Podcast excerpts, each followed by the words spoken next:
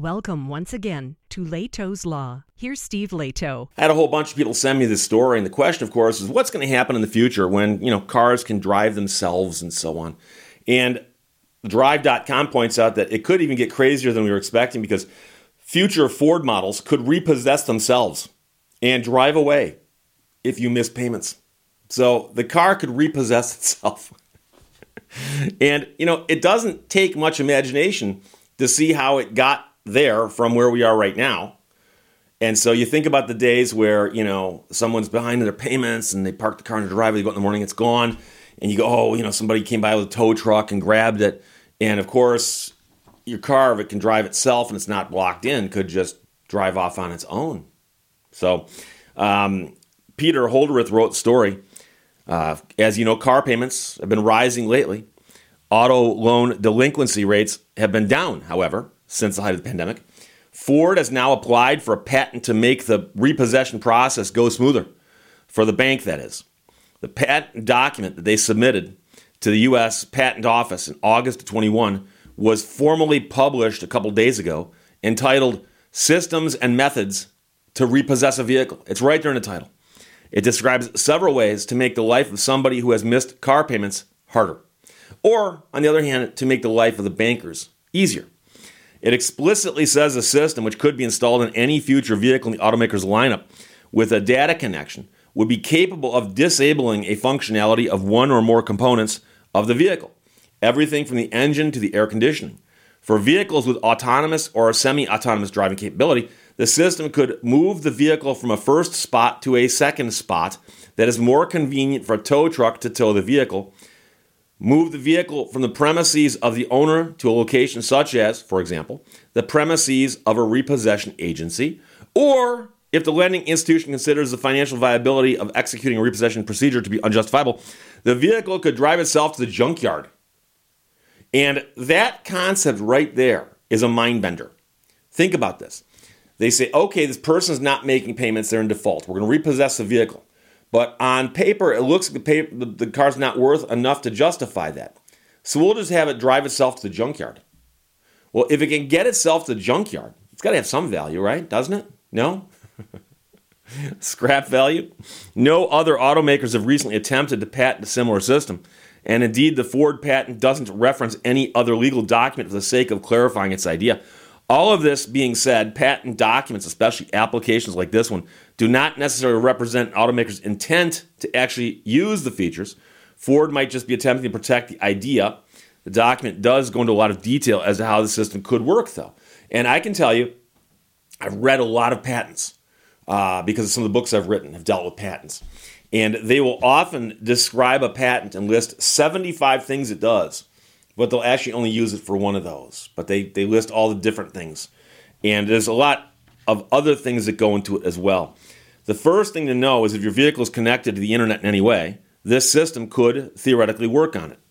The application likewise describes a repossession computer that could be installed on future cars to make the system function smoothly, but it also states no extra hardware necessarily needs to be installed on the vehicle for it to function. In some embodiments, the vehicle computer may be configured to perform some or all functions of the repossession system computer.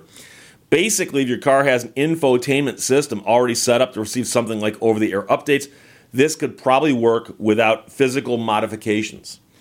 There would be several warnings from the vehicle before the system is initiated, a formal repossession. If these warnings were ignored, the car could begin to lose functionality ahead of a repo. The first lost function would be minor inconveniences like cruise control automated window controls, seat controls, some components of the infotainment system. Uh, the next level is a more serious one and includes the loss of things like air conditioning, remote key fob, and an automated door lock unlock system. Likewise, an incessant and unpleasant sound may be turned on every time the owner is present in the vehicle. What they should do is they should record the sound of like just shrieking children and have it play through all the speakers throughout the vehicle anytime you're in the car. if all of that is endured by the car's owner and payment still has not been received, they could get locked out of their car. The patent application states that the repossession system computer may disable the door lock mechanism, thereby placing the vehicle in a lockout condition and preventing a person from entering the cabin of the vehicle. And of course, there's all kinds of things that go along with that.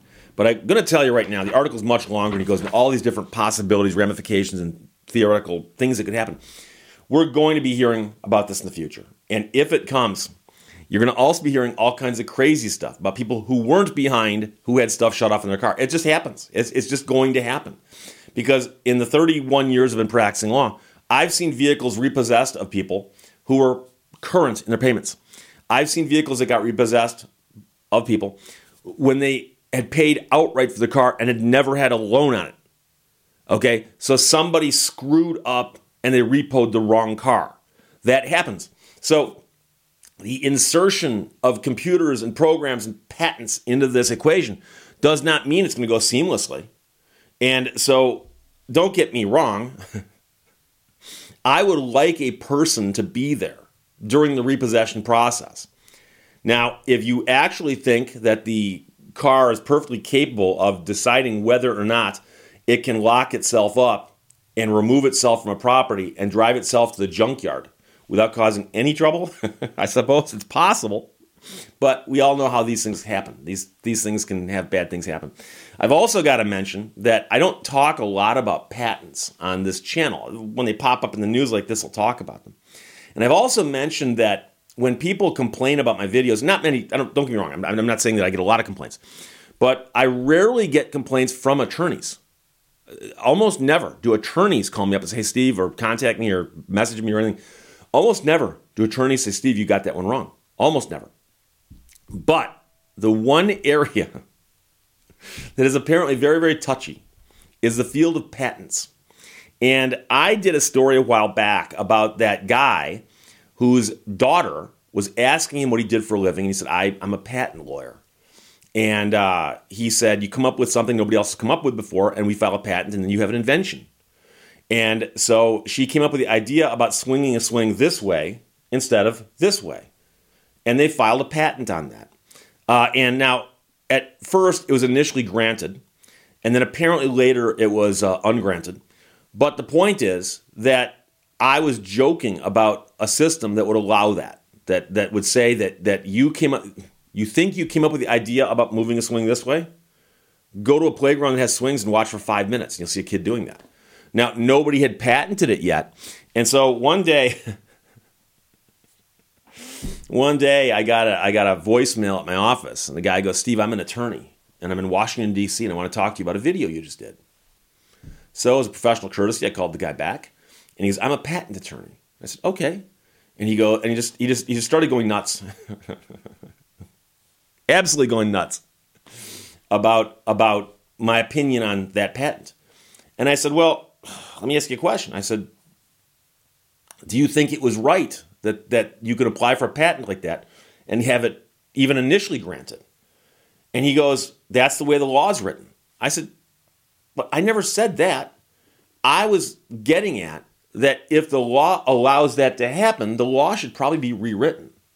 And he kept insisting to me that he and his cohorts were simply doing their jobs.